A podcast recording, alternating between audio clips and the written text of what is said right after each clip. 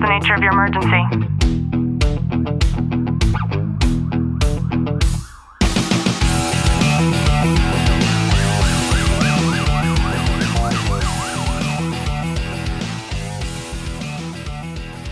Welcome back to the Tactical Living Podcast. I'm your host, Ashlie Walton, joined by Detective Walton. How are you? I'm good. In today's episode, we have to ask the question Are ideas from the left hypersexualizing our young children? So just sit back, relax, and enjoy today's content. Now, I don't know if you saw this this headline a couple weeks ago, but the UN has come out and says that minors can consent to sex. There is nothing that has upset me more in these past couple of years than when I see grown adults deeming it necessary to stop protecting young children, to start to take away the innocence of young children, and even more so, to seem like they are starting to encourage young children to partake in this type of behavior. Now, the recommendation, I'll read it here. It states that sexual conduct involving persons below the domestically prescribed minimum age of consent, aka 18, to sex may be consensual, in fact, if not law, and that enforcement of criminal law should reflect the rights and the capacity of persons under 18 years of age to make the decision about engaging in consensual sexual conduct. So, if we could take all those situations where we have people that are in the ministry taking advantage of young boys, or the stories that we've heard of teachers performing ill conduct on children. If we can think of all of those vile situations that we have seen in other headlines in our lives, imagine that not being a problem anymore. Imagine a 12 year old girl deciding that she wanted to have sexual relations with her 49 year old high school or junior high counselor and that being okay and acceptable. Imagine all of the things that you would never know because we are now saying that this type of behavior should be okay and normal. It should be legal. I I'm dumbfounded by this right now. Like, so uh, uh, the first thing that comes to mind for me is just a, a couple of years ago, like three or four years ago, we deemed that someone under the age of 21, their brain hasn't fully established to the point to make uh, solid decisions for their own life because they're underdeveloped. So they can't purchase alcohol, they can't purchase cigarettes or tobacco products, right? And and they're trying to push back the age for joining the military to 21 years old as well because they're underdeveloped. Their brain is underdeveloped. But it's okay for them to say, "Well, I consent to having sex." Like I don't understand I don't understand their rationale. I shit. do, I do completely because the only people who would think something like this is okay are the predators that want to prey on young children and not get in trouble for it. Yeah, and I just don't like. I'm baffled by this right now. Like that, and that makes absolute sense. I mean, it's a predatorial thing that, like, it has to be because, like I said, what changed over the last couple of years to say well, they're not developed enough to understand what's right and wrong. And, and same thing in the criminal aspect. Okay. A 12 year old can't be tried as an adult. And I believe it's actually anyone under the age of 13 can't be tried as an adult unless it's very, very extreme. So they can't make these calls for themselves. If, if they go out and kill someone under, under that age, they're, they're going to get pretty much a slap on the hand and because they're not mentally capable of doing that. Why do they come in and contradict themselves so often? It's just unbelievable. It really is. And I was discussing this with somebody, and he brought up a good point about how looking at this from all angles means that we need to look at the countries where it is legal to not only have sex with a child, but to even marry a child or multiple children. And I would, I would I would reboot that, rebuttal that, I should say, with the fact that cultural differences make a difference. And when you have something that, you know, we, we would have to use that example as saying that it was always not that way and then suddenly became that way. Like we're trying to do in this instance, where we have always protected our children and now suddenly we want to not protect our children.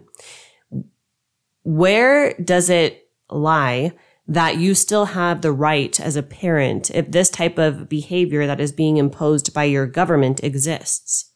Well, and, and we're seeing this on a normal basis right now with the whole transgender movements and everything, where parents have zero rights anymore to their own children.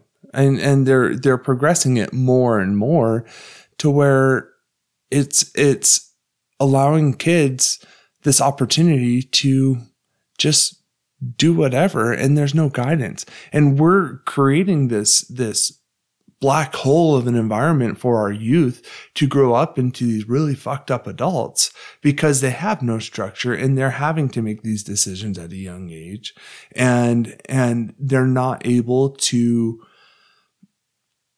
live in the real world when they're adults now what are they going to do like Another concerning element of this is does this also erase pedophilia? Does this also erase rape? How would one deem it necessary? It's so hard to to process these charges as it is. But could you imagine legalizing something like this where those lines would get so blurred that there would never be a distinguishment between what was acceptable and not acceptable in the eyes of the law?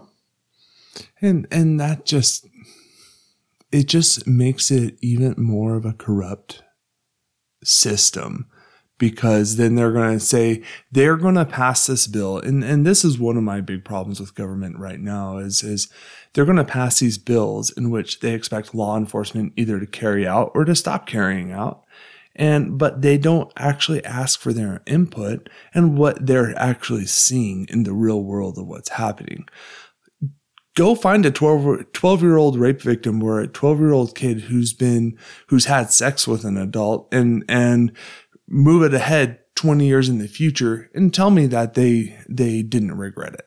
Like a majority of these kids out there. And that's why these historical sexual assault cases come across our desks all the time because they were young at the time. There were, there was fear involved. There's, you name it associated to that. And then when they get an, as an adult, there there's so much regret and so many problems that they're faced with that they they need to express it. And the only people they know to go to is law enforcement. They go to law enforcement and we're like well our hands are tied in a lot of stuff with that because there's it's pretty much a he said she said thing. And and to physically prove a case like that is very very hard.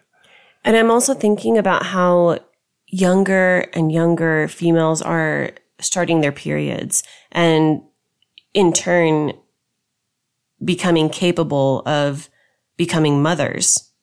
And you know, it's not uh, it's not uncommon for there to be a 9-year-old female for example who has started her period, which means that the probability of having 9-year-old pregnant females walking around, you know, that also would be commonplace. And I can't imagine that. Could you could you imagine that? No. That's just that's craziness. How would how would a child support a child? Like being 9 years old and having a 10-year-old. That's crazy. I mean, that's 3 years out. That's 3rd grade. That's 3rd and 4th grade. That's just crazy. Like our minds weren't even in that place of conceptualizing sexuality at all when we were that young. No. No, and and that's just it's just unbelievable what these governmental systems are implementing in regards to the sexual nature of things to include sex, to include trans- transgenderism, to include all the, the sexuality aspects behind things. That's nuts. Yeah. And so there has been pushback from, from real Republicans. I have seen an article from people like Senator Ted Cruz, for example, and just talking about how this absolutely cannot happen. And we, we need to understand, although countries are different, we have a lot of influences culturally when it comes to, you know, country to country creating their own rules of law. And so it is important for us as Americans to push back against ideas like this, just as I say all the time, like, hey, if this is happening in California, like it's coming to a town near you, it's the same type of transition that could take place from country to country and why it is so important for us here in America to start talking about what the United Nations is doing and intends to do. Because this isn't just hearsay. This is something that they have a massive push for this. which means they have a massive push to essentially violate young children and nobody should be, uh, you know, we don't even have kids. And I couldn't tell you how much more disgusted I am and how all of us should feel the same way. So I hope that you have a voice that you're willing to use in speaking out about topics like this, especially if you are a parent. And we've gotten some value out of today's episode. If you have, do us a favor, drop a review, subscribe down below. And as always, know that I am sending you a long, tight hug from my home to yours.